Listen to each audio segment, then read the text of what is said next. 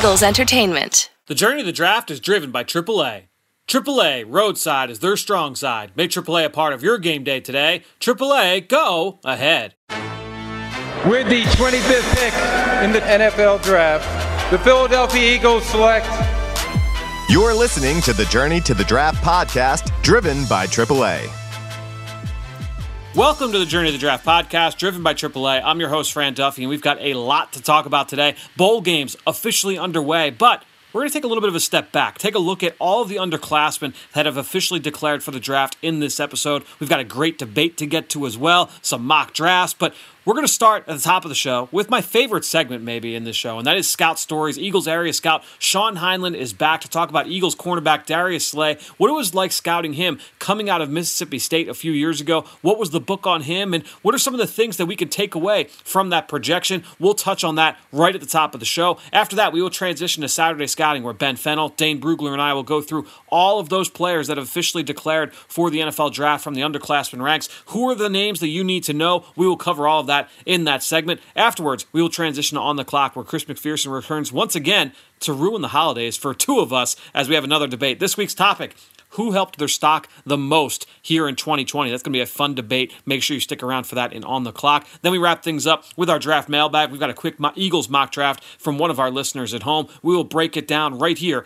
to finish the show. Before we get to that, though, just a quick reminder to jump onto our Apple Podcast page. Do us the great favor of leaving us a rating, leave us a comment, whether it's a mock draft like the one we're going to hit on in today's show, a question about a specific player or a prospect, just a comment on how much you enjoyed the show. All those things, a huge boost for us and make the show more likely to be seen by other NFL draft fans. So appreciate everybody who has already taken the time to come through for us over on your Apple Podcast page or on Stitcher, really wherever you listen to your podcast. But all right. That being said, let's get this show going. We're going to jump back to a few years ago. Darius Slay coming out of Mississippi State. It's time for Scout Stories. Pull up a seat. It's time for Scout Stories. Well, joining us once again here on the Journey of the Draft podcast, driven by AAA, Eagles Southwest area scout Sean Heinlein. Sean, thanks so much for joining us once again, man. Thanks, Fran. I appreciate it. Thanks for having me on.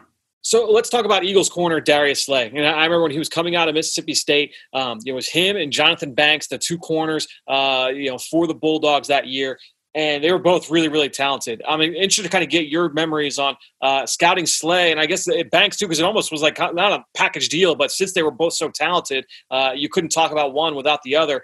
Memories on, on, kind of evaluating him and projecting him to the league. Right, that was the thing when you went in there. Banks was the, the high-rated guy that everyone's wanting because he had such high production going into that final season. Um, so you're really anticipating going in and seeing this guy, and then you walk out on the practice field and you watch Slay move around. You're like holy cow, who is this kid? He, he takes your eye because he was a much better athlete in Scout's eyes. He was just so fluid. I mean, obviously, he had great size for a corner, um, showed ball skills in practice. You're like, holy cow, because he had come from junior college, so he wasn't really on the radar like like Banks, who had, had put together a couple years in SEC play. Um, so Slay kind of just popped some eyes when he walked out there on the field of, hey, we we got to do some more digging here. It's more than just one guy how hard is that to do? I should I should say how hard is that to do, but you do you almost like have to try hard to not get suckered into like all right, like I know I'm coming in to watch this guy, then not get tunnel vision on just that one player and not miss out on oh by the way, there's another blue chip guy right across the field. Right. Um, not so much. I mean, you, you expect to have some surprises at the SEC schools for sure. Mm. I mean, there's guys that are backups that um, end up playing for a long time in the NFL. Ron Brooks, who we you know drafted in Buffalo and then came to Philadelphia he only started a couple of games at all at LSU, right. but was a productive player when he played. And so you kind of expect that there's going to be guys, there's going to be surprises. Um, so you, you want to keep your eye open for all those guys because uh, again, they, sometimes they slip through the cracks for a little bit, especially coming from a junior college or something like that. They just haven't found their footing yet. Major college football. That's all. I feel like one big topic that a lot of people will bring up, especially when we talk about Banks versus Slay, was like, uh, it's not really a black and white discussion. Is like traits versus production. Uh, you know, in the scouting world, like, uh, how do you guys talk about that? How how is that kind of discussed uh, amongst you and your peers? Again, it comes down to a thing of like potential. Like, where is this guy projected to be in a couple years? Um, with Banks, I mean, you because of his traits and his production that he had in the SEC, you, you kind of already knew what he was going to be going into it with with Darius, it was more of where's he going to be in a couple years because he's just getting his feet underneath him. coming from junior college, finally getting to start Mississippi State, um, putting together the production he did that that senior year. You know, it was, it was again the projection of where is he going to be once he works on his technique, once he becomes more refined at the position. How good is this guy going to become? Like, will the production follow the development? Be the big thing. I mean, he obviously goes on to become a big play Slay that we all know and love. Absolutely. well, Sean, thanks so much for joining us once again here on the Journey to the Draft podcast, driven by AAA. Stay safe, stay healthy. We'll talk to you soon, man. Thanks, Fran. Do the same.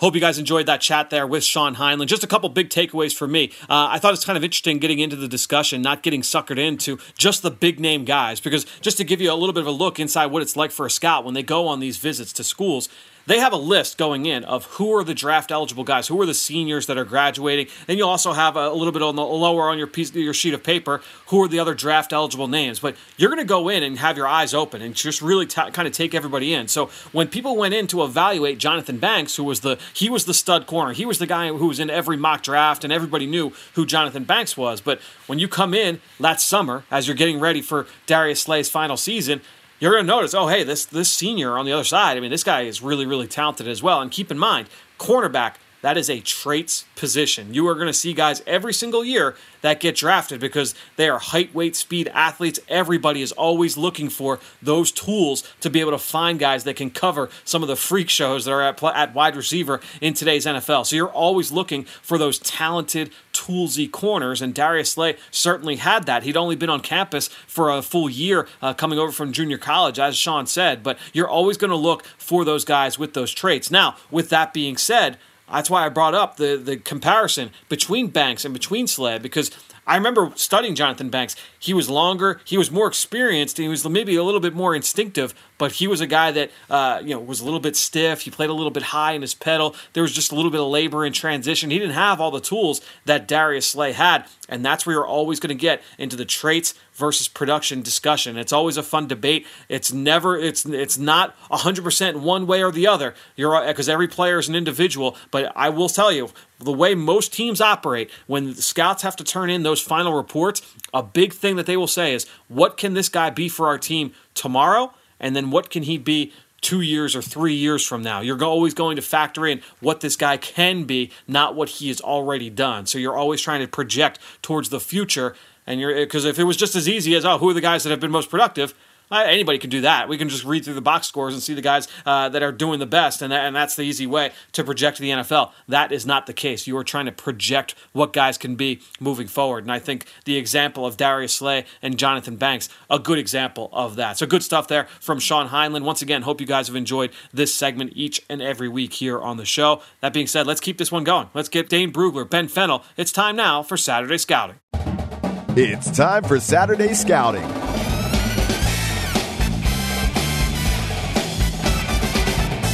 All right, let's get things going here with Saturday Scouting as I welcome in both Dane Brugler and Ben Fennell. Guys, uh, today we're going to do a little bit different version of Saturday Scouting where instead of we're going to focus in on uh, what happened this past weekend and big takeaways from scouting any of these bowl games, we're going to kind of look big picture, take a step back and, and look at all of these underclassmen that have, while it's not official, official, have come out on social media or through their respective school and said, yes, I will be declaring for the 2020, 2021 eh, NFL draft. Now, this was a list that was created by 24 7 Sports over the weekend. So I know there were some names that came out midday on Monday. They are not included in this discussion. That's number one. Number two, I wanted to focus on just the guys from the underclassmen ranks because, as we've talked about numerous times here this year, the NCAA did give every athlete basically a free year of eligibility. So if these guys want to choose to go back to play again in 2021, even if they are redshirt seniors, they can do so. Now, it gets a little cloudy because the schools are still being held to a scholarship limit. So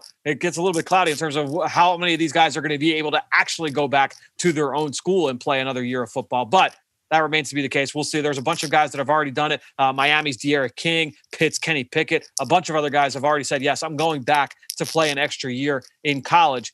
But the, for this discussion, we are just going to focus on the guys who would, in a normal year, be underclassmen. So, that being said, that out on the table. Hope you guys, number one, had a, a good holiday, had a, a good uh, holiday weekend here. We've got New Year's later this week.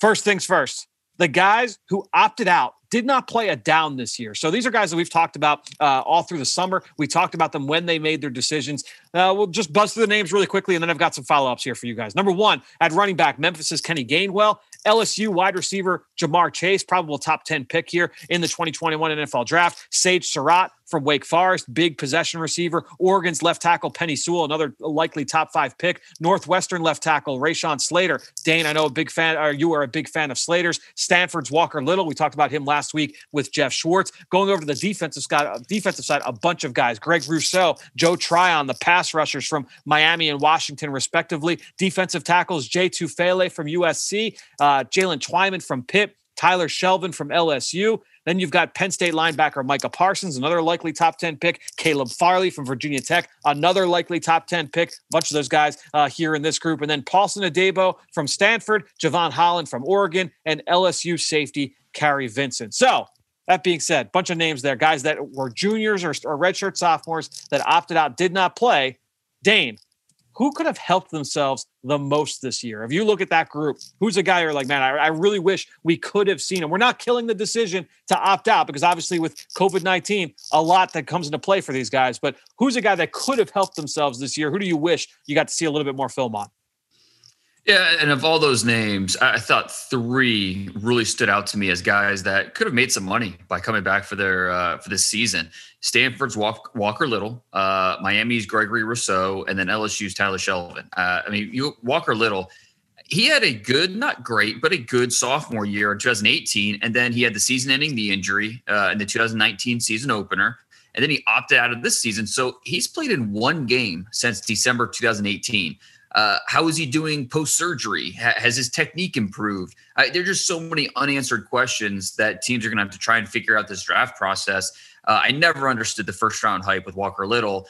Uh, but now, I mean, he has work to do if he's going to be a day two player, uh, just in terms of teams understanding where he is in his development.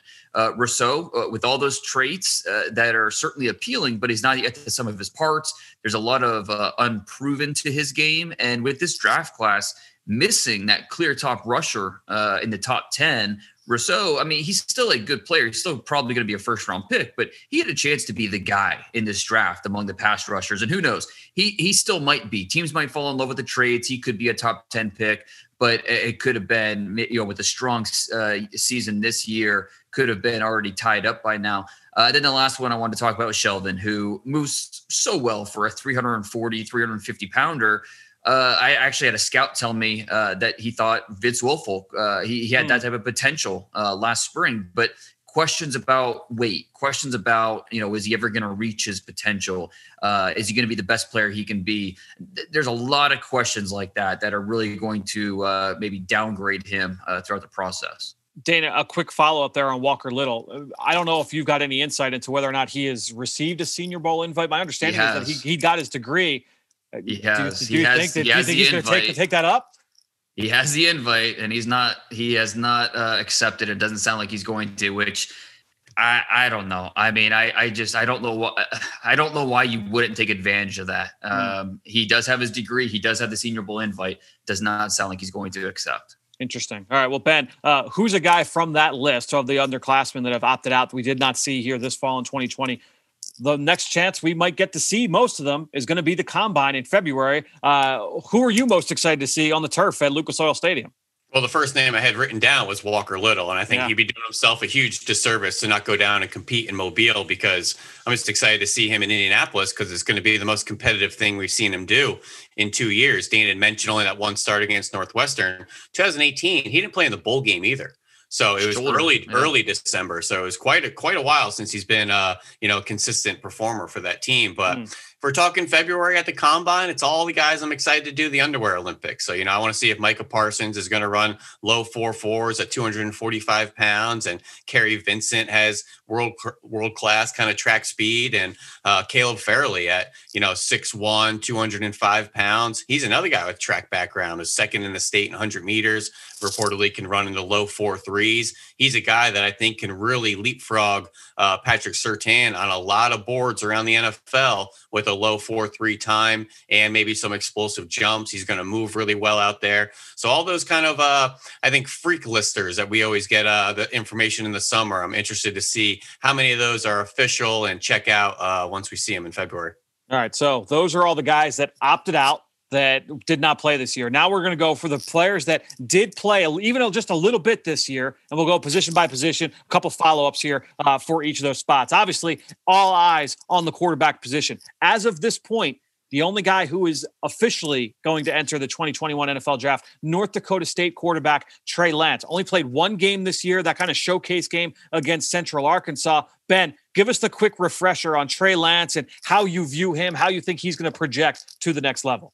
Well, just a redshirt sophomore. While he only played one game in 2020, he's only a one-year starter for North Dakota State. But they went 16 and 0, won the national championship. Very run-heavy offense, also the number one scoring defense. So very cushy quarterback situation. Very competitive team on both sides of the ball. This is a thick-body quarterback that's tough, athletic, fearless. Definitely plays uh, more of a leadership style role, being a young player in that team. He's a thousand-yard rusher heavy run offense. So a lot of their things are off of play action. We'll move the launch point quite a bit. I know me and you, Fran, watched a bunch of his tape, and we came impressed with his ball handling as a young player and all those different under center run action elements and all that kind of misdirection in the backfield. A lot of under center elements.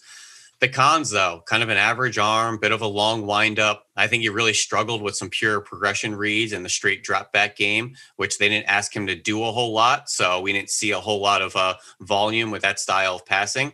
I want to see him protect himself more, too. He was young, a bit fearless. I thought he took on contact way too much. His availability will be the best ability in the NFL. He needs to be a little bit smarter with his body, a la Russell Wilson or Kyler Murray and then just the whole level of comp, you know, competition. The FCS, only one game this year, only a one-year starter. Is it a large enough body of work to get a true assessment on the kid? Yeah, this is a guy that I studied in the fall or in the summer rather, and uh, two names. You know, just kind of thinking like, how could they be? How could he be used at the next level? You look at what Buffalo has done, especially this year uh, with Josh Allen. I could see him being used in a very similar kind of fashion, and then even like a Ryan Tannehill, if he were to go to that kind of offense, that's what could feature him playing early on in his career. I do think he's going to need a little bit of patience, a little bit of development very little experience, as Ben mentioned, but a really intriguing talent for sure. Dane, uh, obviously, there are a few names here that are not that we have not talked about. Trevor Lawrence has kind of insinuated that he's going to declare. We don't know for sure. You look at Justin Fields, don't know for sure if he's going to declare from Ohio State, and then Zach Wilson from BYU, also not confirmed yet. When do you expect the three to, to make a decision? And do, do you expect that all three of these guys will for certain be in this draft? I, I, do. I would be very surprised if uh, any of the three uh, decide to go back to school. Trevor Lawrence, like you said, he's basically said he's going. The plan is to go pro. He's already graduated. Uh, Zach Wilson's family, they've been vetting agents. So um, I, I, do think at some point here in the next week or so, we'll hear from uh, from the BYU quarterback, Justin Fields. Now he's the interesting one because I think he could benefit the most uh, out of these quarterbacks by returning to Columbus for one more season but I'd just be very surprised if it happened. Uh, you know, it just it, it, seems like a lot of these guys they have it set in their minds that the plan is three and out, and you know, even if things don't go exactly according to plan, uh, they're just so set on uh, making that jump that they do it. And and I get it. You could come back and get hurt or even damage your your draft stock even more. It, you know, it, there's there's definitely downside uh, to uh, to coming back. So I understand why some of these players make these decisions. And Justin Fields, there's a there's a good chance he's still a top ten pick. So it's not like he uh, drastically needs to uh, you know show scouts these uh, some some uh, improvements in some areas. Even though I wish he would. So strong bet. All three of these quarterbacks are going to join Lance in this class. All right, let's get to the running back position. Oklahoma State's Chuba Hubbard, North Carolina's Javonte Williams, two very, very talented players. But let's not lead off the list. Kansas Jayhawk running back Pooka Williams, Louisville's uh, Javian Hawkins, Oregon State running back Jermar Jefferson, and Marshall running back Brenden Knox. Dane, I want to come to you first. Chuba Hubbard, Javonte Williams, we've talked about them plenty here this fall. Which of the others intrigues you the most of Pooka Williams, Javian Hawkins, Jermar Jefferson, and Brenden Knox? I think Javian Hawkins, uh, because he just he gets yards in chunks. Uh, he doesn't have any power to him. That's not his game. But he plays with quickness. He's got lateral agility to him. Uh, you know, the, the long speed, uh, you know, he can create those big chunk plays. And so, you know, he kind of reminds me of a, a more dynamic version of like a Donnel Pumphrey. Uh, you know, the size is an issue. It's just that that's just there's no changing that. He's a small guy at the running back position, but as a complementary back in a, in a backfield, I think he could be a lot of fun. So uh, Javian Hawkins is the one of those group. I, I would also say Brenden Knox too uh, at a Marshall. I think he has a chance to be an early day three player. Uh, but I, I, think all of these players uh, are, are, really intriguing in their own way. Ben, who who do you like from that group? Yeah, definitely Javian Hawkins, interesting player at 182 pounds in a full workload in 2019, he had 19 runs of 20 plus in college football. I believe that was third most in the country. So certainly a guy with the home run speed and get him in the open field, and you get to see that explosive element in the offense. Pooka Williams, interesting. Another undersized back at probably 175 pounds, soaking wet. It's a guy that's caught 66 balls in his career out of the backfield. Really good hands, bit of a change of pace guy. I want to see if he can be a Tarik Cohen or maybe a uh, you know a JJ Taylor coming out of Arizona last year and be one of those day three guys that can really get onto the field on third down and see what he can do out in space in the screen game and just maybe being a perimeter back. But I know Pooka Williams was a high recruit out there at Kansas. That team hasn't always been super competitive, but he has a lot of ability, and that wasn't always easy to evaluate uh, in that offense and behind that offensive line. How about like a Tony Pollard type player here, Ben? I mean, uh, yeah, certainly yeah. a guy that can be used in, in, a lot of different ways. They use him out of the backfield a ton on vertical routes. They did in 2019. Really fun tape. It's a uh, unique package. He might yep. be 175 yep. with you know a helmet on, so he, he's definitely a little light in the pants, but uh, you see the foot speed handful of receivers here I want to get to. Rashod Bateman from Minnesota. He initially opted out, but then opted back in. Louisville's Tutu Atwell, explosive kid from South Florida, there for the Cardinals. Ole Miss wide receiver Elijah Moore, built very similarly. Then you go to LSU wide receiver Terrace Marshall, North Carolina's Dyami Brown, Texas wide receiver Brennan Eagles. We have not talked about him too much here uh, on the show. And then East Carolina wide receiver Blake Proehl. Day in the shine has kind of worn off a little bit on Rashod Bateman. Do you still expect him uh, to go in the first round? He was in every first round mock draft back in the summer. Uh, do you still envision that here for Bateman as, as we sit here at the end of December? It's certainly possible. He's a polarizing uh, prospect. There's no question about it because I, he's a certain type of receiver that just isn't a fit for every offense based on what they're looking for. Uh, he's not naturally explosive. Uh, his speed falls below NFL standards. And honestly, I was very underwhelmed by him in contested situations. And I think that's the main difference between him and a Michael Thomas or a Keenan Allen. Yes, he has the route savvy where he can leverage coverage and create windows. That's going to be the key to his success at the next level. But I see more of a, a low end starter more so than a high end starter, mm. which is fine. He can make an NFL offense better. But I don't know that you necessarily draft those guys in the first round. So personally, uh, I, I, would be surprised if he goes in the top 30 picks, but a, a team could certainly fall in love with him. Interesting. Ben, ben, which of these other receivers give you personally the most juice? You got to pick one. Which of that group really gets you the most excited for their projection on the next level?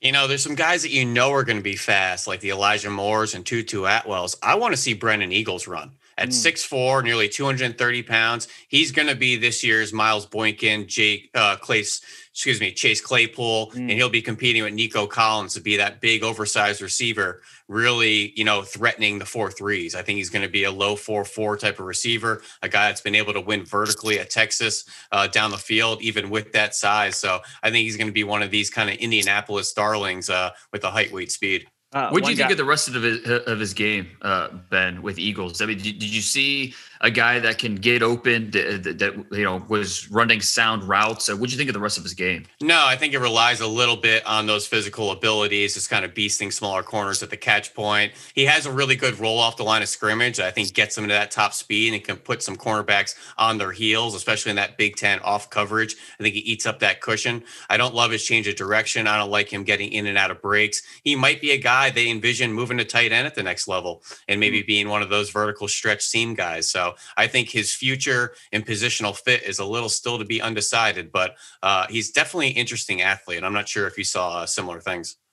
Uh, Tutu Atwell is the guy for me that I'm just I'm so excited to see this. First of all, he's on the, he's been on the freak list. I think we know about the time speed, what it can be. That shows up on the football field, whether they're working him horizontally on jet sweeps and bubble screens or working down the field. Uh, this guy is a really dynamic playmaker. So I'm excited to see uh, what he can do here this offseason preparing for the draft. Let's go to the tight end position. Florida's tight end, Kyle Pitts. We're going to talk about him uh, a little bit later as well.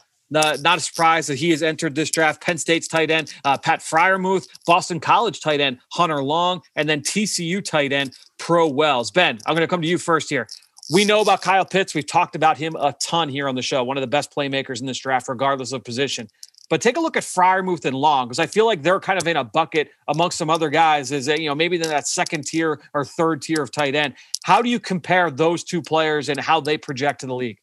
Yeah, I think Freiermuth is the best inline true wide tight end in the class, but I'm not willing to give him a first round grade yet. I didn't love his play in 2020. Uh, I was hoping he was going to ascend and maybe get a little bit stronger at the point of attack. Still a little bit underpowered. Reminds me of an Owen Daniels style player that I think can survive as an inline wide, won't be overpowering, will be able to stretch a little bit in the pass game, has pretty good hands on the underneath stuff, but won't wow you in any area. So I think some people thought we were getting the next Gronk as well we're so quick to anoint those next right. inline tight ends. Baby but I, think, I, think, it's a little bit more of a Zach Miller, Owen Daniels. And then mm. over to Hunter Long is a guy with a really interesting skill set, another dual threat, two way tight end. Maybe not the sexiest in either area, like I was just saying, but a guy that can maybe squeeze in late day two with his ability to block a lot of the way, you know, an Anthony Fasano played in the league, or maybe even a Nick Vannett coming out of Ohio State wasn't really used in the pass game, but carved out a nice, you know, five, six year career being a good, strong player that can catch the ball, uh, you know, in the middle of the field and in traffic there. Um, so I think those two picks, while Anthony Fasano, Nick Vannett, not the biggest, sexiest names, really good pros that you can uh, survive in both the run and pass game. I think Long is a guy that has that two way skill set that uh, teams are coveting for sure moving into the NFL. Dane, uh, of those two guys, Freiermuth and Long, who do you think gets drafted higher?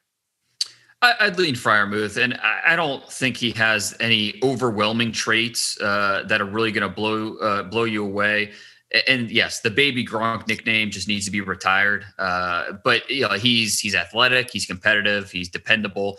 I, I, think he could be a high floor type of starter in the NFL. You just know what you're getting. And I, I could say a lot of these same things about Long, but Freiermuth I think gives you a little more polish uh, as a guy that could plug in and play right away. So I, I think he's going to be kind of in that Cole Kmet territory as you know eh, somewhere between 35 and 50 uh, that type of draft pick. Hey, Dane, where'd you have Freiermuth based on last year to this year? What were you looking for him to kind of improve on? I know he's been teetering first round, second round. A lot of people wanted him, uh, you know, in that back end of round one. Yeah, I, am with you. I thought he could have been in that late first round where, you know, a guy that uh, sneaks in there and, you know, you, you, just because he does everything pretty well, it's just you, you really didn't see him ascend to do anything necessarily great. You know, as a blocker, uh, doesn't get you too excited. As a receiver, he, he does some good things, uh, especially in the red zone. He has Penn State's uh, all time record for touchdown catches by a tight end, uh, breaking Gesicki's record. So there's, there's a you him, draft him in the first round. I just don't think he's he's done that. And you factor in his injury that ended uh, his 2020 season. Just we have to check up on that, see what's going on with that injury. But uh, you know, I think he's just a solid prospect, and that's the type of guy you look for in day two, not day one. All right, let's take a look at the offensive line to round out the offense here. Virginia Tech's left tackle, Christian Darrisaw. We've talked about him a good amount. You guys both uh, very much squarely in that Darrisaw bandwagon. Texas left tackle, Samuel Cosmi. Michigan offensive tackle, Jalen Mayfield. Missouri offensive tackle, Larry Borom. Florida A&M's Calvin Ashley. Now, Florida A&M, you should you typically don't see many juniors declaring. He is a former five-star recruit transferred from Auburn. Then on the interior, we've got Ohio State's Josh Myers and Texas Tech's Jack Anderson. Dane uh, went through a handful of offensive tackles there. Looks to me like potentially three of those guys could end up in the first round. Do you agree? Darrisaw definitely. Uh, his combination of brute power, just natural balance, are outstanding. I think he. There are times where you wish he would consistently play through the whistle. Uh, there's a little too much spectating on his tape, which is bothersome. But he's a first round pick. Cosmi and Mayfield, uh, both could land in round one, uh, but I just don't feel as confident about them as I do Darrisaw. Cosmi, He's quick. He works hard to stay square, uh, stay underneath rushers. So he can anchor versus power. Uh, you know, he's got uh, some. Uh, what's your comparison for him, Fran? Uh, for me, it was uh, Taylor Decker. Taylor Decker, yes, I, I like that a lot. But I, I, think his margin for error is smaller than some of these other players, and that's where you get a little worrisome with him. Uh, Mayfield, he doesn't have great length, and I think that's uh, you know, scouts have written up as a, him up as a guard uh, because he's under 33 inch arms and he plays powerful. Uh, but it, you know, is he coordinated enough to stay on the outside against NFL style rushers? There's definitely a split on him in scouting circles. So, especially this year, he came. He originally opted out, uh, but then he opted back in. I think only played in two games this year because of injuries. So, uh, a lot of questions about Mayfield that might squeeze him out of the first round. Ben, outside of those three guys, Darrisaw, Cosmi, and Mayfield, uh, of the other four, who is the one guy that piques your interest the most? Uh, probably Larry Borom in his size. I want to see, uh, you know, how he looks kind of moving in space out there. It seems like the NFL is pretty set on kicking him inside. And then Calvin Ashley is a really interesting player for Florida A&M offensive tackle, former five-star at Auburn. But don't forget, guys, he took a pit stop to FAU in between those schools. Mm. And early on campus, he was going to compete for the right tackle spot. Had a nasty injury in one of the first practices, serious head neck injury as well. So his college career has not gone as planned but a lot of ability. He's a massive player, and we'll see if uh, the NFL can uh, tap that potential. Josh Myers on the inside, I think, is a future starter at center, potentially even at guard. I, am a really big fan of Ohio State's Josh Myers. Uh, let's go to the defensive side. Pass rusher. Three interesting names here at the top of this group, guys. Penn State's Jayson Oweh, just dripping with potential. Texas's uh, Joseph Ossai made the move to defensive end this year and really kind of boomed here uh, with the position switch after being an off-ball linebacker. And then Miami's Jaelan Phillips uh, rounding out that group. And then you got two guys that are underclassmen that are also going to the Senior Bowl: Kansas State's Wyatt Hubert and UAB's Jordan Smith. Dane, of those three first guys, what's interesting is all three have pretty big question marks Jayson, no, Jayson Oweh, look, he's got great tools, but only a one year starter was a very startling lack of production this year for him. Joseph Ossai, only one year playing on the defensive end. So you've got projection there. And then Jaelan Phillips, he's got, I mean, he had to retire. He was the former number one recruit in high school, but had to retire at UCLA. There's questions about all the stuff going on in the background there. Um, of those three, how do you kind of see them be, being drafted? In what order do you see them kind of coming off the board as we sit here at the end of 2020? Yeah, that's such a tough question because uh, at this point in the process, it, it's might come down to preference and, yep. and, you know which teams are more risk adverse to different categories. Uh, you know, I can already envision the debates that I'm going to find myself in this draft process with Oweh because he had exactly zero sacks uh, in seven games this year, which is going to stick out like a sore thumb for for a lot of people. Unless I, I care about sacks just like everybody else when you're looking at the pass rush position but I care more about the tape. And the tape shows a player who routinely found his way to the backfield. So the zero sacks doesn't bother me as much. Uh, I think he's a first round talent, but that's going to be something that's going to be talked about a lot uh, over the process. Uh, Jaelan Phillips, uh, same type of thing. He's a first round talent. Uh, and I don't, he's not on the Bosa's level, but if you squint, squint really hard, you can see uh, a little bit of the comparison with the way he uses his hands. So he wins with quickness. Um, but again, like you set it up, Fran, uh, injury history, uh, huge question mark. Teams are going to feel differently about it in terms of where they'll feel comfortable drafting a player like that. And then Ossai, who he wins more with motor than explosion, which isn't a bad thing, but is that consistently going to work at the NFL level? So, I mean, basically, uh, I, am saying I don't know how to answer your question. uh, there's going to be no consensus on these guys from team to team. Uh, some will be okay with Jaelan Phillips' durability uh, questions. Other teams are going to say, "I don't, I don't care about the stats for Oweh. He's a, a freaky talent. Bring him on down."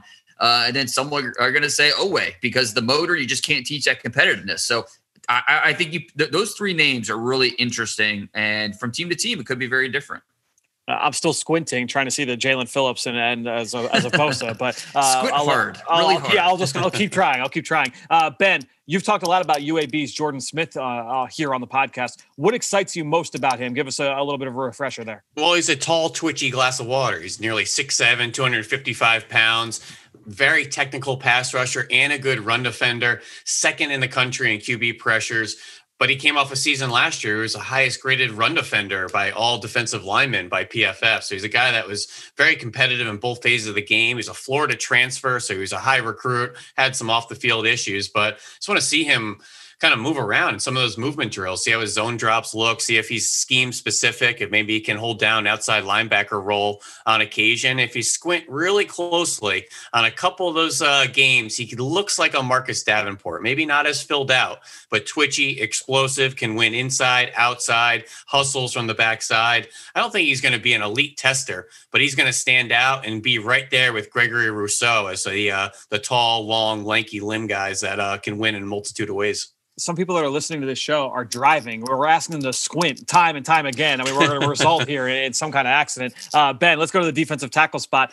Only one guy on this list NC State's defensive tackle, Alim McNeill. Uh, we talked about him back in the summer in our primer for the ACC, but give us an update here. What can fans expect from an, an Alim McNeill making the jump to the NFL? Well, what you know you can expect from this NC State program is well-built players ready for the NFL. Their uh, strength coach, D'Antonio Burnett, one of the best in the country, always gets them ready. Showed up on the freak list over the summer for an under five-second 40 at over 320 pounds.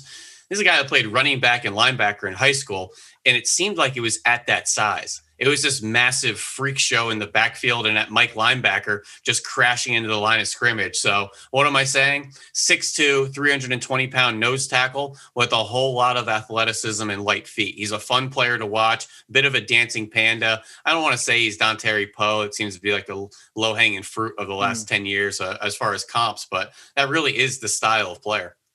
Let's Do you think he's a, a, top five defensive tackle that you've seen mm. in this class? Top 10, top 15? If you had a loosely uh, stack where he is in this defense among these other defensive tackles, where do you think he is for you? Uh, he's way down there. I'm not sure if he's even squeezed into the top 10. I think he's a bit of a yeah. ball of clay right now. I think he's still learning the timing, playing from that defensive line position. I told you his pedigree, linebacker, running back. So just block identification, things like that off the ball, still a little bit to be desired. But a defensive line coach is just going to salivate and gush at his tools and traits, especially coming from Indianapolis, where we know these 300 pounders turn all sorts of eyes and heads when they uh, they run and test really well. Yeah, that's certainly a name we got some buzz on back in the offseason. Glad that uh, we'll get to see uh, what he can turn into rather quickly here in the NFL. Let's go to the linebacker spot, guys. Handful of guys here as well, uh, namely the two at the top Nick Bolton from Missouri, Tulsa linebacker Zaven Collins. I think all three of us here really like both players. We all three, I think, feel like he the both could be first round picks. Uh, so excited for both of those guys. Then you round it out with Texas A&M's Anthony Hines, South Carolina's Ernest Jones. Dane, I want to bring it back to those first two guys, though, with Nick Bolton and Zaven Collins. Loaded question who gets drafted first between those two and why? I think it'll be Zaven Collins. I, I think he gives uh, teams more versatility, especially for the three, four teams uh, that uh, want to use his size and his ability to win in different ways. Uh, I don't think it's any coincidence that he's always around the football. He's creating these impact plays week in, week out for Tulsa. Uh, he can drop in coverage. He can blitz. He can mirror versus the run. And listen, I'm a big Bolton guy. I mean, I, I think he's just a magnet to the football. He plays with power behind his pads. He's just a, a fun guy to watch uh, uh, hunt the football. But I'll tell you what, I wouldn't be shocked at all if there's not the consensus, or not even most teams, but a few teams have Zaven Collins as even the top linebacker ahead of Parsons. It might. Uh, I, that would not shock me at all. And looking even at Nick Bolton, know, you know, Devin Bush at this point in the process was not being viewed as a, a top 20, top 25 pick. I think Bolton uh, is going to is uh, arrow pointing up uh, on that guy, in my opinion. Ben, Anthony Hines, Ernest Johnson, anything on either of those guys? Yeah, a little bit. Ernest uh, Ernest Jones, I believe. Ernest Jones, uh, yep, South, South Carolina, really good size, length at 6'3", nearly 230 pounds. Ever since he got that Most Improved Player award in the spring of 2019, an absolute tackling machine. Led the team in tackling 2019, came right back, led the team in tackling in 2020. He's obviously going to be able to get on the field through special teams. I think that's one of those high floor players with really good energy, athleticism. He looks the part. Now, Anthony Hines is interesting because he was wanted by everybody in the country coming out of high school, five star, number one inside linebacker, U.S. Army All American, parade All American, but showed up and I think just tried to rely on a lot of his God given abilities. And that happens a lot of times when you're the for lack of better words, when you're the man coming out of high school, you think you're getting the finished product to go plug and play. And the early in his college career didn't go great. Uh, he actually didn't play in 2020. So while Texas A&M is kind of in prominence this year and working their way into the top 10 and a pretty good season by Kellen Mond and some of those defenders, Anthony Hines hasn't been a part of that. So really interested to see what the NFL thinks of a guy like this that hasn't played since uh, 2019, and he was only a sophomore back then after having a season-ending injury in 2018. So hmm. 6'3", 226, and all I'm really talking right now is I have no idea what to make of his play. Let's go to the cornerback spot, guys, because uh, to me, that's a position we always see a bunch of players declare for the draft from the underclassmen ranks. So many teams are drafting corners. It's one of the highest drafted positions in football. So let's get to a couple here. We've got South Carolina pair. We've got Jaycee Horn, son of Joe Horn, likely first round pick. Israel Mukuamu on the other side. He is a tall glass of water, uh, 6'3, 200 pound corner. Then you've got Florida State corner, Asante Samuel Jr., a, uh, a name that Eagles fans will recognize. Georgia's Eric Stokes, a lot of people very high, high on. And then you get to a bunch of other guys. You got Michigan State Shakur Brown, uh, Kentucky corner Kelvin Joseph. He's a redshirt sophomore. Northwestern's Greg Newsome. Uh, Dane, I know you wrote about him recently. Uh, Syracuse, they've got a pair in Ifeatu Melifonwu. Uh, Syracuse's Trill Williams as well. And then Wisconsin, Rachad Wildgoose. Dane, big list right there, a bunch of corners. How many do you view as potential top 50 picks uh, when you look at just that group of underclassmen corners? Obviously, we have yet to hear from guys like Patrick Surtain Jr. as well. I think I'd probably put the over under at three. Uh, okay. Uh, you know, Jaycee Horn uh, and Asante Samuel. I think those guys are top 50 yep. players. Uh, and then you have several maybe guys. Eric Stokes falls in that uh, category. Uh, Melifonwu's really interesting. Greg Newsome's really uh, an intriguing guy for me. I included him in my top 10 uh, draft el- eligible cornerback rankings a few weeks ago. Reminds me a lot of Kendall Fuller as a prospect, just a mm. really coordinated athlete, smart. He's got ball skills. Um, uh, right now, I think he's probably more in that early to mid third round range, but with strong workouts, I, I think he could make a play for the top 50. Uh, ben, uh, one name from the rest of that group. Who interests you the most? If you can give us one guy. Well, we're going to go with the best name in the group. You said Trill Williams, but his real name's a Trillion, which is a great name. Showed up on the freak list over the summer. 40 inches, 4'3", 40 at 6'2", 205. This is really more of a safety product, though, in my opinion. Mm. Uh, it's kind of went back and forth with the safety in the corner position. Has played some nickel, so a lot of time over the middle of the field. I want to see how he tests and if he uh, kind of turns heads out there. And I think him and Melifonwu are really going to uh, be the darlings of the defensive back group at their height, length, speed, athleticism, both really fluid players. They're long, they're going to test extremely well. And now we just need to see if the tape matches uh, because we've seen a couple of Melifonwus roll there, roll through there before and look like the darlings of Indy uh, and haven't produced on the other side. So uh, it pained me not to pick Wildgoose as the one name, but we'll, sure. we'll stick with the Syracuse guys. Well, you mentioned go, up, go ahead, Dan. Sorry, Fred. I, I did want to shout out Shakur Brown too. I, I think he he might be the most competitive corner in this draft class. He, he was a really fun guy to watch. He, he, he's not a great prospect because he's a little stiff. He can get crossed up versus savvy route runners, but he, he he's got above average ball skills. The physical nature that he plays with, the competitiveness, it, it's just he's a lot of fun. Uh, the interception he had against Rutgers was was big time. So uh, he, he's a guy that I don't know that'll go on day two, but somewhere early on day three, I, I think Brown's going to hear his name called. And Fran Dane, Michigan State's one of those programs that maybe doesn't always rack up the wins, but typically produces some really good professionals and guys that are ready to play right away, even on the back end. I think of guys I'm blanking right now, the safety that's carved out a nice role in Indianapolis. Kyrie, uh, Kyrie Wilson. Yeah, Kyrie Wilson. Uh, Willis, yeah, but there's yeah. it seems like there's guys like that on every level that come out of Michigan State, whether it's Raequan Williams playing for us or the Eagles right now. A lot of guys that are ready to go.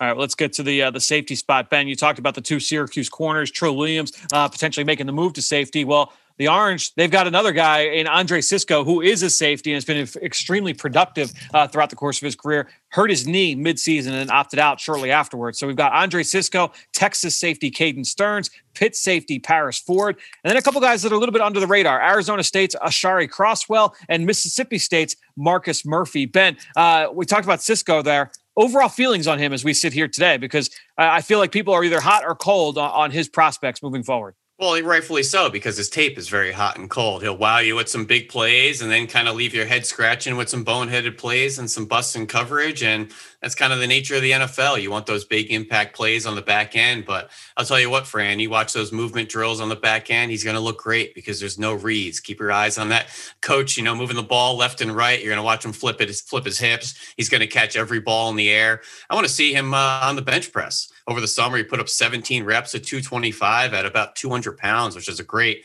uh, pound for pound value there. So we'll see if he could squeeze in maybe the back end of the first round or early day two. Um, you know, with this safety position, I think kind of uh, up in the air at the moment guys there every year we kind of take note of programs that are quietly putting out quality nfl players year after year after year. I feel like arizona state is one of those teams where i've been intrigued by a number of prospects over the last couple of years and credit herm edwards marvin lewis that whole staff. So i want to ask you dan i have not done a shari crosswell yet. Uh, give us the scoop here on crosswell and what you think he brings to the nfl well, I had a scout put Crosswell on my radar over the summer, uh, and I was really intrigued with uh, his tape from last year. Uh, so much so that he was one of my top five safeties uh, coming into the year, and I wrote about him over the summer. But then he lost his starting job, uh, you know, earlier this season. He was suspended for a fight during practice, and he basically said, "All right, peace, I'm out." So uh, off the field, there's plenty that we need to figure out with Crosswell. On the field, he has range. He has toughness. Arizona State would use him in a lot of different ways as a nickel, as a safety. So th- there's some stuff going on behind the scenes that scouts need to figure out to best understand the type of pro- uh, professional that he is. But there was buzz about this player uh, before the season as, as maybe a, a, day two prospect, and so uh, plenty, plenty that we need to figure out with him and with seniors Chase Lucas and Jack Jones, there might be three yep. Arizona State defensive backs uh, drafted when it's all said and done. Yep, that's a good point. I'm glad you brought those names up, and uh, those are some names that potentially we'll see potentially end up in Mobile. But there are six of these guys that we've already mentioned. Ben Hunter Long from Boston College, the tight end, Texas Tech's Jack Anderson, the guard, Ohio State center Josh Myers, UAB's Jordan Smith, Wyatt Hubert from uh, Kansas State, another pass rusher, and then Ifeatu Melifonwu, the Syracuse corner. All six of those guys are going to Mobile. Of that group, who in your mind has the chance to best help themselves and, and maybe raise their stock a bit here down at the Senior Bowl? Well, I'm going to go with one of the local guys, and that's UAB's Edge Jordan Smith for a number of reasons. First of all, kind of local down there in Alabama, but uh, you know, coming over from, the University of Florida and the way he left that program, he's going to have some questions to answer. He could kind of be the darling host of the week and, you know, be on his best behavior, uh, maybe, you know, fall in love with some of the coaches and, the, you know, the position coaches that week that can really vet him personally. I think it's a big opportunity for him, obviously on the field, but to answer a lot of those questions off the field, which, you know, it's uh, we can't ignore that. He was a very serious kind of accusation and violation at Florida that got him dismiss- dismissed from the program. He's a talented player. Now let's see what type of person we're getting. So I think it's a big week for him to kind of check those off the field boxes. All right, so we're talking about some of these big names. There are a bunch of guys we have not yet talked about. You know, we met, we alluded to the quarterbacks. Uh, you know, whether it's Jaylen Waddle at Alabama or uh, you know Dylan Moses at Alabama, Patrick Surtain Jr., Shaun Wade at Ohio State, DK Kendrick from Clemson. There's a bunch of guys that we could bring up here. USC left tackle Alijah Vera-Tucker. Dane, uh, we're going to dip into you as our insider. Is there anyone we should expect to hear from here? Uh, you know, in the coming days and the, the next week or so? I think we'll start to see an exodus uh, from the losing teams after January 1st. Got it. Uh, but among the players not in the playoffs, scouts are expecting Vera-Tucker to declare. That that seems like a near done deal. Uh, Daviyon Nixon, um, a defensive tackle from Iowa, he's expected to go. And TCU's Trevon Moehrig is expected to make the jump here pretty quickly. So mm. uh, a few of those names uh, are, are, expected to be pretty, uh, you know, maybe even by the time you're listening to this podcast – uh, Azeez Ojulari from Georgia. Now he's yep. a really interesting one. Only a redshirt sophomore.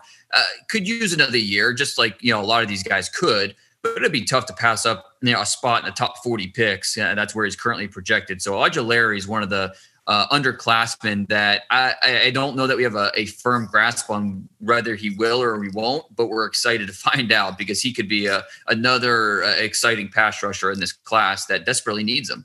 Do you think we're in for any surprises that a guy maybe is set to be a top 50 pick and may end up going back for whatever reasons? Hmm.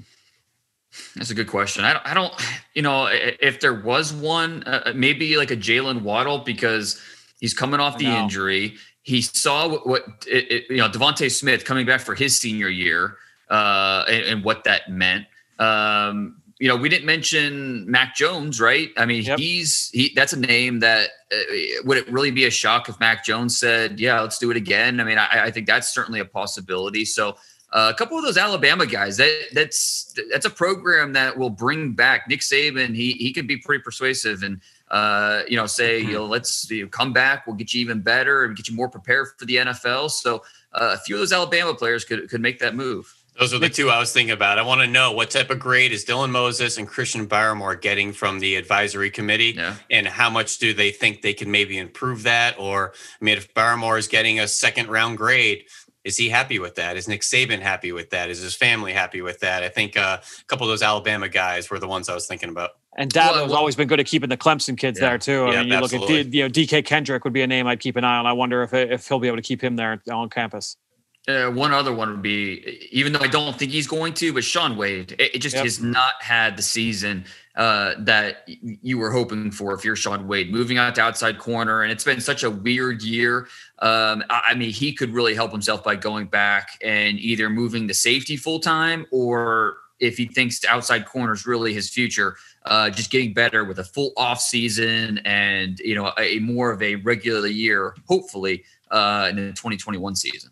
Well, guys, let's wrap this segment up uh, the way we always do, and that's with our film room recap. So, uh, one guy that we've studied over film in the last week, Ben, I want to come to you first. Who's a, a guy that you've studied over the last week that's kind of caught your eye? And we can open it up to seniors as well here uh, for this discussion. I know we've talked all underclassmen so far. You know, I was uh, finishing up Paulson Adebo at Stanford, who's a really mm-hmm. interesting player. Uh, he's a big, long corner at 6'1, 185. He's really physical and savvy at the catch point. He plays with that kind of my ball mentality, and you see it in all the ball production anytime he's on the field, whether it's PBUs or picks or, you know, whatever he can do to get the, the, the, the ball back. Definitely the size length combo, plays physical, is strong down the field defender. He's good in the red zone in those confined spaces. I'm just worried about his agility and his overall athleticism. He can really play in those wide open spaces. His start stop is a little clunky. Occasionally, he likes to just ankle dive, heavy feet on those change of directions. But he's a guy that just handles himself and handles contact really well. So I would love to see him match up against bigger receivers and even tight ends. But that last game in 2019, UCF receiver Gabriel Davis freaking torched him. him so yeah, that's always left a bad impression. It wasn't his last game. I think it was earlier in the season. Yeah, it was early. It was uh, September. Yeah, that definitely uh, opened my eyes to him. And Gabriel Davis has turned into a nice pro with the Buffalo Bills. So I want to see uh, how Paulson Adebo, you know, uh, how the NFL kind of views him and where he's going to fall into the pecking order of a really interesting corner class. Do you think that he could be a starter, or uh, in like how, how do you kind of view his projection?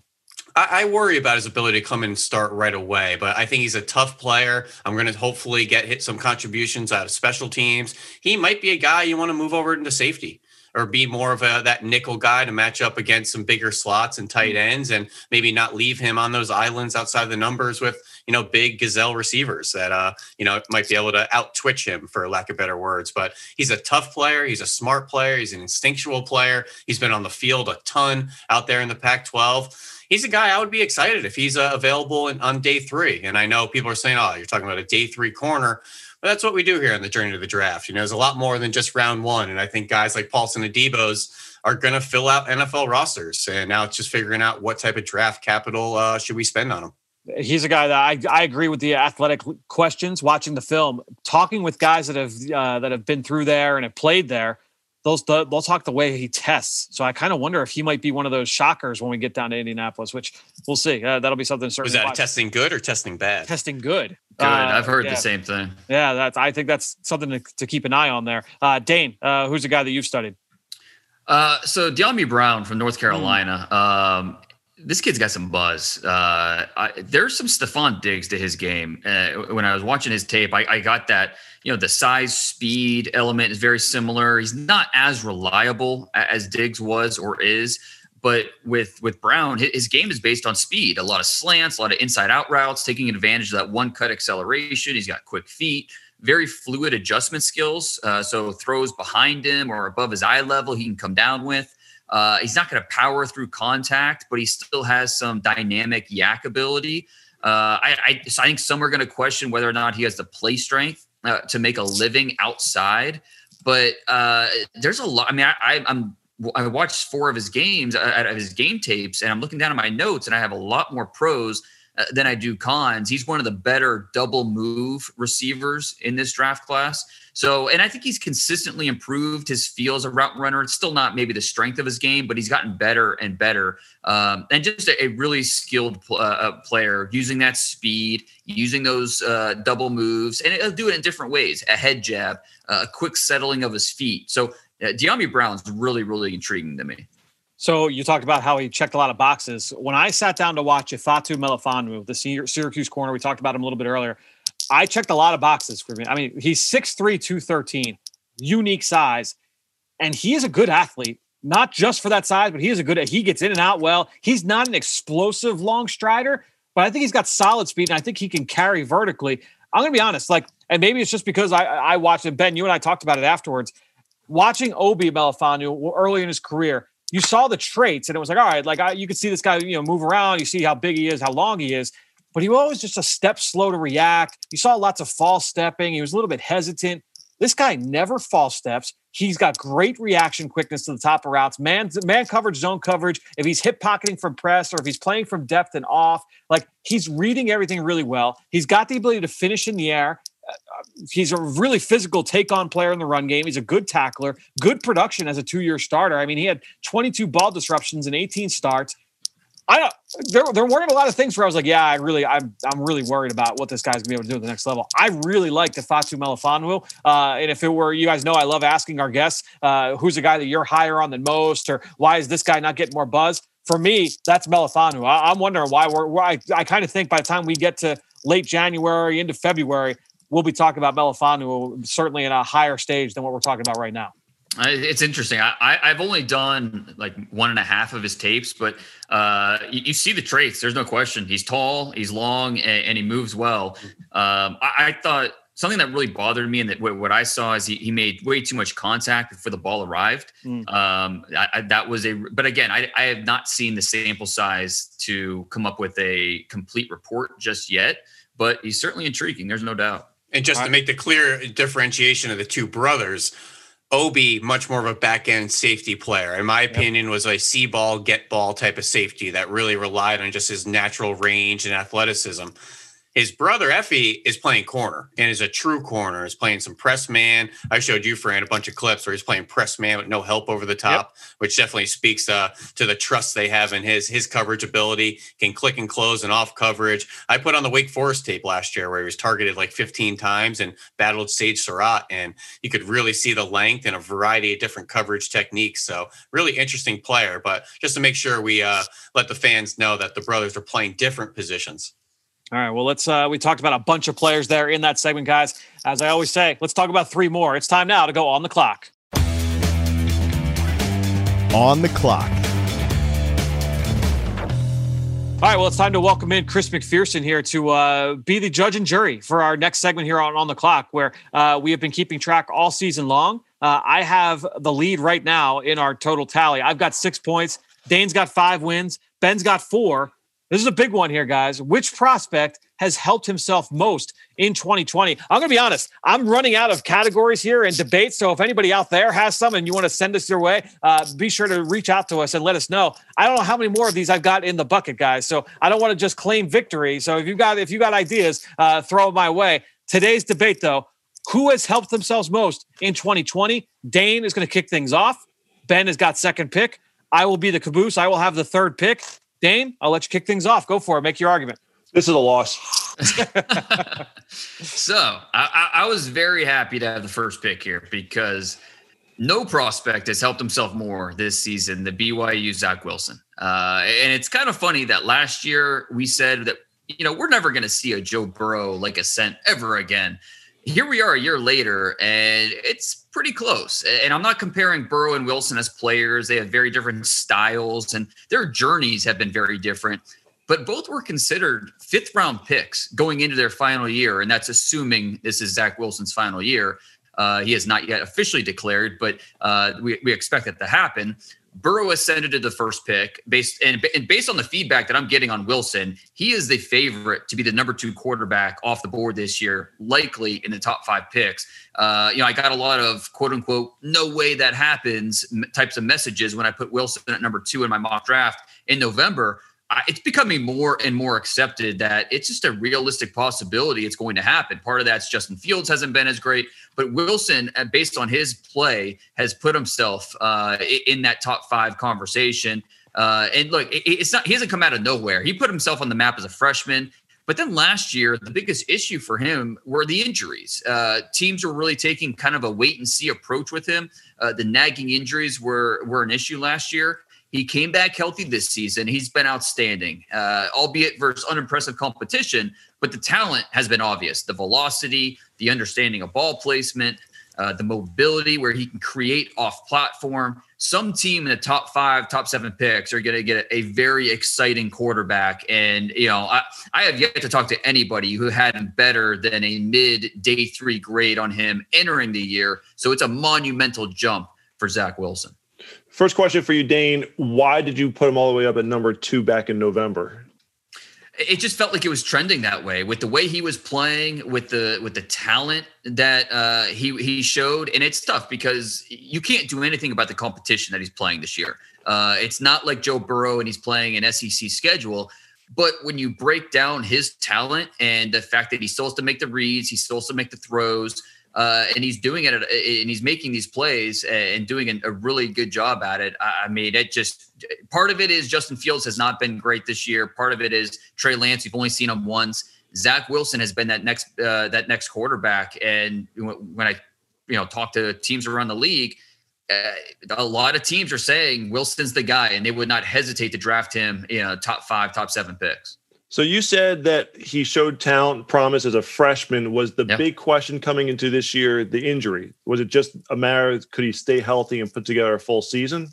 Right, because last year and last year he had games against like Washington, USC, uh, you know, like a better uh, sample size against better competition, and he was a little up and down. But a big part of that was the nagging injuries, and you know, it's it's really weird dynamic with BYU because they had uh, just a murderer's row of competition on their schedule originally, but then COVID happens and they lose everybody, and I had to patch together a schedule, and none of them are, are Power Five teams, and so uh, nothing you can do about that. But teams are still very impressed with the natural talent that he shows. And so I don't think that the the lack of uh, having competition on the on his resume tape is going to stop him from being a, a very very high draft pick. See, Mac, all you had to do was put on the tape last year. You saw the wow, you saw the potential and the ability. I saw him in person at Tennessee, then the next week against USC, back to back overtime wins you know, we can't lead every scout to water here. You know, sometimes it's just a little flash and you got to let that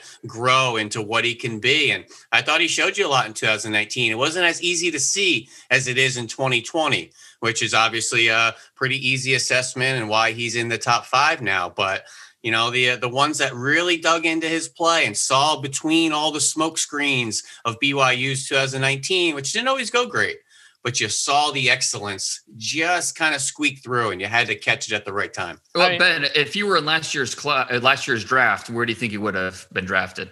Well, you know, well, who I mean, who's to say with Herbert and Tua and Joe Burrow? You know, it's I don't like to live in the past, Dean. So you know, it's we can we can never know. Um, he probably would have been in the, in the mix there, you know. Um, but I will uh, say that I mean Ben came on after seeing him twice in two weeks, and both weeks was like, hey, we, we got to keep an eye on the Mormon Manziel, the Mormon Manziel, the Mormon Manziel." So uh, yeah. you know that was last last fall here on the Journey of the Draft podcast. Yeah, it's not, it's not like he's just come out of nowhere. He he was. I remember as a freshman, people were yep. talking about him. But I again, I have yet to talk to anybody around the league or, or elsewhere who really thought uh, oh, he's he's definitely going to be a top four round guy in, in, this class. I mean, I think what he's done this year has really put them on a rocket ship. But CMAC, I mean, I mean Steve Young and McMahon and Ty Detmer and John Beck and Max Hall. It's just a factory out there. You know, you can trust BYU Cougars putting pro quarterbacks into the league. It just is what it's what they do. It's what they do. I was going to say John Beck on that list too, I believe. So digging hard in my pocket for that one. No in the last twenty years. uh, good stuff. I, I will say to help Dane's case, you know, you think about those. As soon as the one draft ends, you got the instant mock draft, and everyone had Trevor Lawrence going number one, Justin Fields probably number two, Trey Lance in the mix. I, I, don't I don't have it in front of me. You know, if someone can dig one up and disprove that Zach Wilson was not in the conversation, I'm all for. But uh, Ben, you're on the clock now.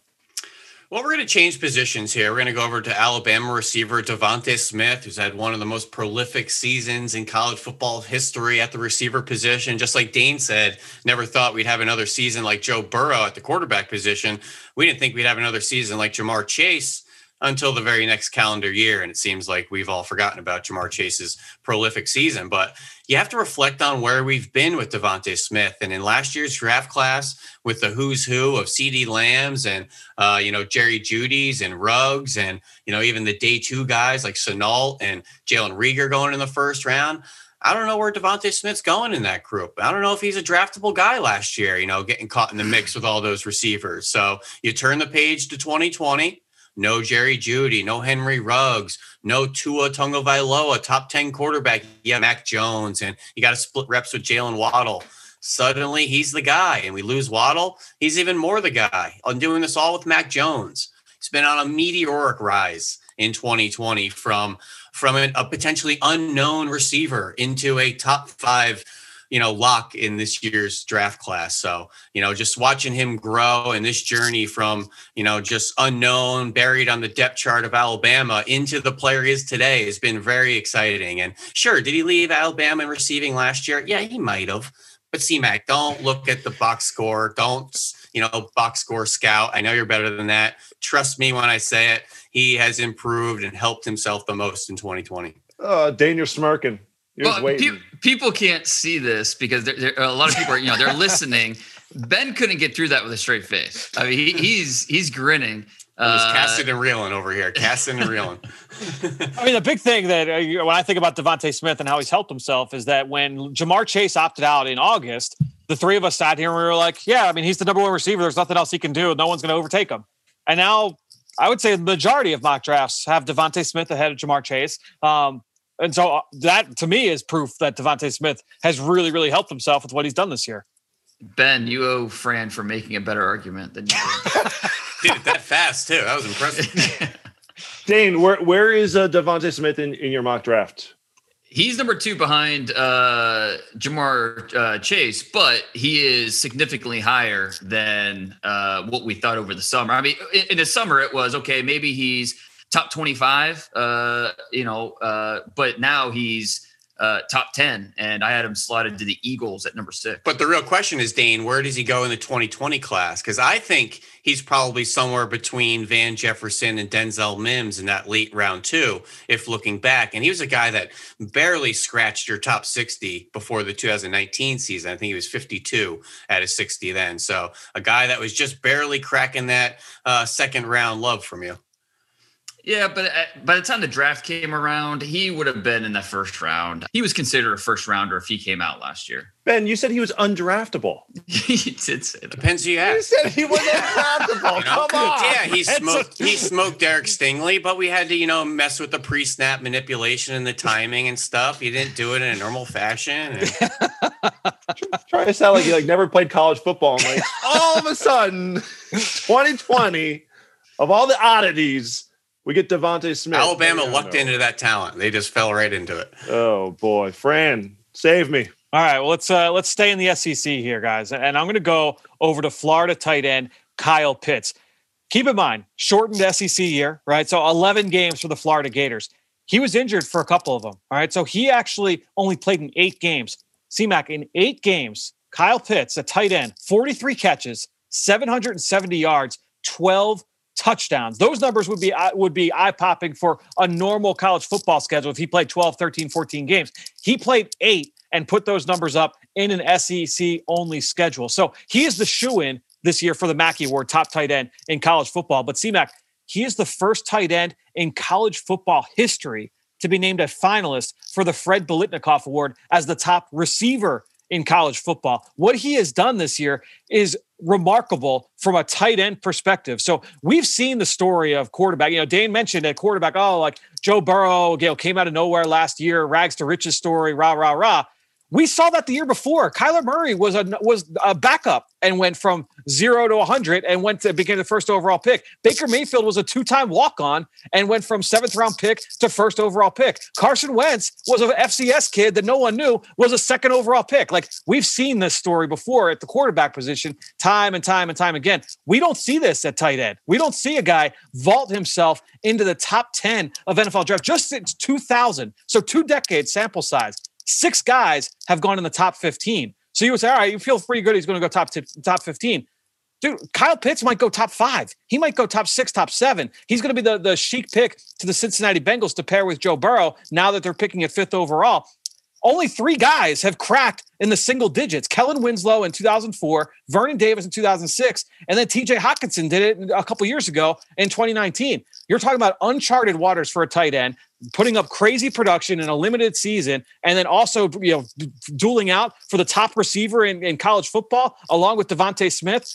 To me, I look at what Kyle Pitts has done and say this guy has helped himself more than anybody, especially when you keep into context the position uh, that he plays and how he's being viewed, you know, up here versus all other tight ends in NFL draft history. So where'd you have him before the season? I did. I did him in the season. Uh, to me, or in the offseason, uh, I, had, I haven't studied him.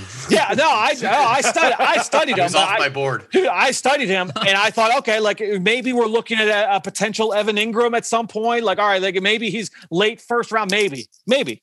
But that that was not taken into account this production. I didn't I didn't anticipate him to have the season that he did. And now, like I said, he's going to be a lock top ten. I didn't view it as a lock top ten. I. I, am not going to sit here and say he was undraftable like others, uh, but I will say that uh, I felt that he was a, a potential. You know, m- maybe he's a first round guy, but now I mean he's he's he's a lock for the top ten. Wow, I lock. Can I tweet that? A lock for the top ten. That, I mean, uh, yeah, I think, I, I think, that's fair. I think well, that's Dane, fair right now. Dane, I think you mocked him 18th in like your mock draft right after the 2020 draft or somewhere in the summer. You had a mid one. So pushing him up in the top 10 isn't the craziest of rises. No, Dane, Dane's my, always ahead of the board on everybody. So like, yeah, no, that's, that doesn't shock me.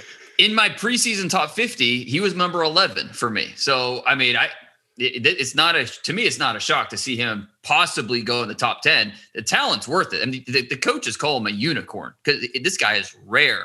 Uh, in my mock draft I, I, that i did uh, over the weekend just a quick top 10 i had him going five to the bengals. So there's no question he is a supreme talent who helped himself with what he did this year.